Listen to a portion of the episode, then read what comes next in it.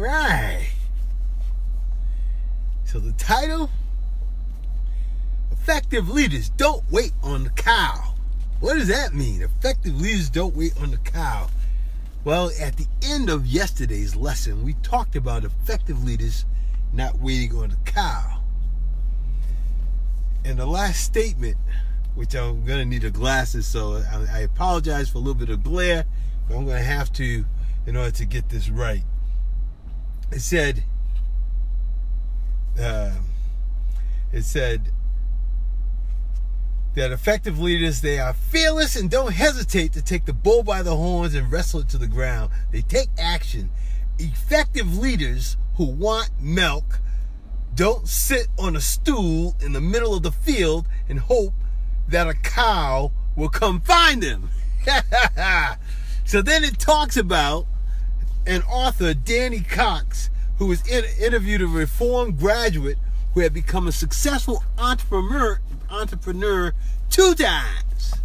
Now, this is the critical part, because there were four questions that he asked of himself, and as he made the ans- got the answers, he listened very strongly to his intuition. Listen. First question was, what do I really want? So I say to you, what do you really want? The second question, what will it cost? The third question, am I willing to pay the price? And the last one, when should I stop paying the price? So let me ask me, as you ask you. What do I really want? I'll tell you what I really want. I really want to be able to help people like you gain the confidence to live into your passion. When you live into your passion, you have less stress and you seek deeper purpose for why you're here. And you realize that the reason you're here is more important than just your own selfish desires. You've got too much more. You get your eyes off yourself and you put it on others, on what you can do for them, not what you can do for yourself. That's number one. What will it cost? Well, I talk about the golden hours. That's what it's going to cost. What are those golden hours? Well, I'm glad you asked. The golden hours are those hours after work, that T V time. After work, when you get home around six or seven, and you hang out till around ten or eleven, those are the golden hours. Those are the hours that make the difference in whether your life turns out without regret when you're older, or with regret, wishing that you had done more. That's what it will cost. Am I willing to pay the price? Heck yeah!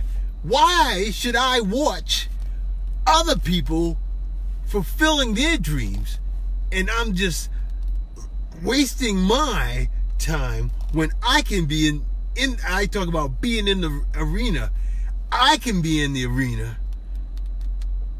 I can be in the arena living life and not watching someone else pretend to live somebody else's life. That's where you need to be, in the arena. Get in the arena. That's where life happens. You'd be more fulfilled. You'd sleep better. You'd be less stressed. And you'd be happier. I apologize for the light, but uh, I, I had some time and I thought I'd do a Facebook Live, so bear with me. And, okay, question number three. Am I willing to pay the price? Yes! Yes, think of yourself on that couch, vegging away, just wishing that you could do more, and you're just watching that one-eyed monster just absorb all your energy. You talk about being losing a part of your soul during the day and sucking the other half of your soul out at night. No, Get in the game. Get in the get in the arena.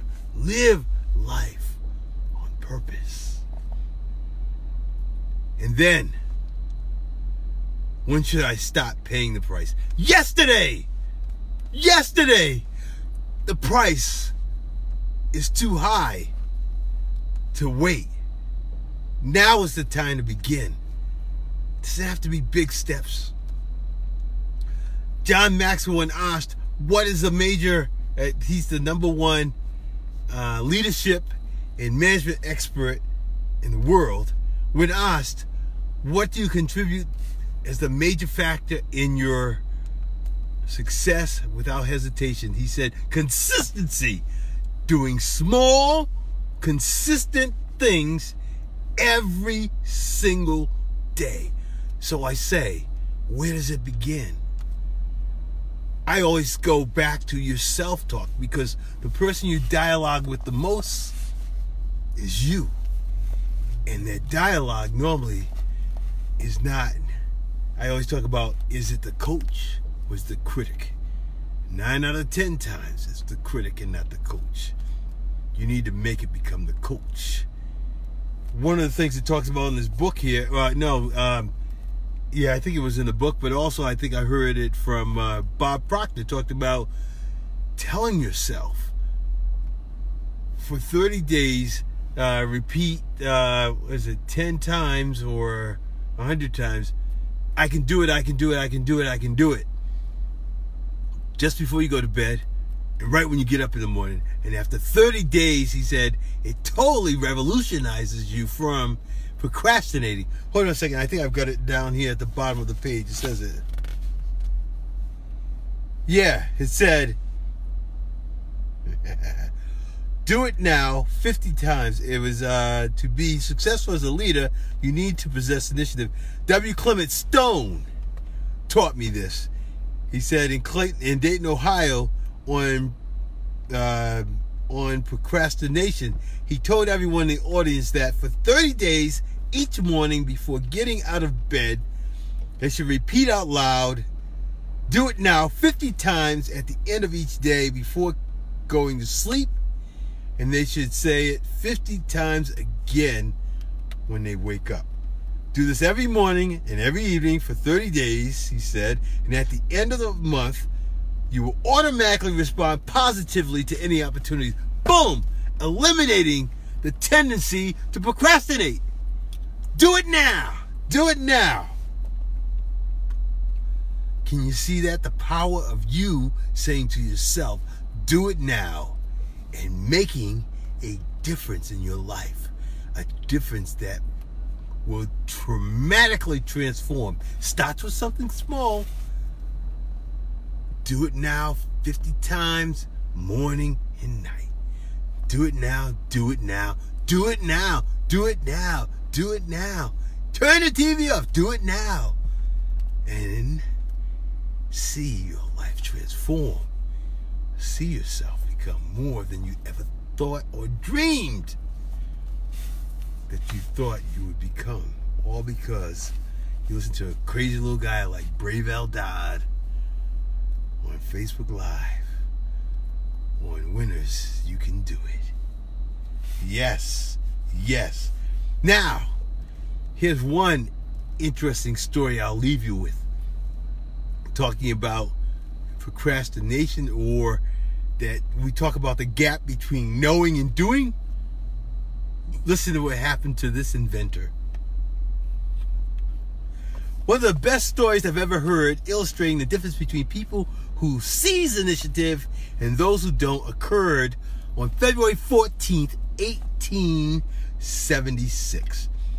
That was the day inventor Elijah Gray finally went to the patent office with the idea about a device that had the potential to transmit voice over wires. Gray had been experimenting with ideas for the device for quite some time. But even on that day in February, he wasn't applying for a patent, only for a caveat. Now listen to this, which was a document declaring that he intended to create the invention and try to patent it. He just intended to. Okay? But at the patent office, he learned that just a few short hours before another inventor, before another inventor had been there and filed for a patent on a very similar device. That person, Alexander Graham Bell. Gary, uh, Gray tried to challenge Bell's claim in court, saying he, not Bell, had come up with the idea first. But the court sided with Bell. You don't want to find yourself in a position similar to Gray's. To be successful as a leader, you need to possess initiative. W. Clement Stone taught them, and then he goes into that other story about do it now. You see, plenty of ideas come and go. One quick, one other quick one, uh, which is kind of a little humorous, but um, we were talking. I was talking to my wife about dolls, and she told the story about her mother many years ago. Talked about when dolls were first out. You know, you had Bobby dolls, and she said, "You know, someday they're probably going to have a doll that can poop." Now that was an idea, and that was a thought, but no action went on. But if you go in the stores today, you're going to find that someone took that idea and acted on it, and now has made a lot of money off of dolls that can poop. Yes, dolls that can poop. So many ideas come to us. How many ideas have you had that once you went in the store a month or two months later or a year later, you found the very thing that you thought of a year earlier or a month earlier, someone had already acted on? You see, we have lots of ideas. We need to capture them. Then we need to get in the arena, like I always say. Get in the arena. That's where life happens. Not in the grandstands. Maybe I got a little too excited. I, I, I realized my voice was strong. But man, it makes a difference. I'm here to encourage you. And I'm here to give you hope. I told my story yesterday. You can watch it.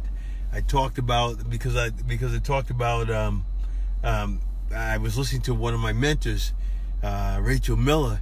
So I told the story yesterday about my traumatic experience of being a frustrated employee like a lot of you are. And what did I do? Although I had some divine help to kind of kick me in the butt to get me to do what I needed to do, I had, I was living enough in the spiritual to understand that it was necessary.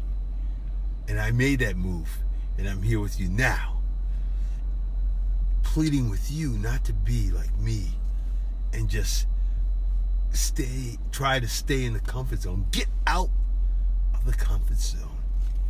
Live your life. Don't just exist.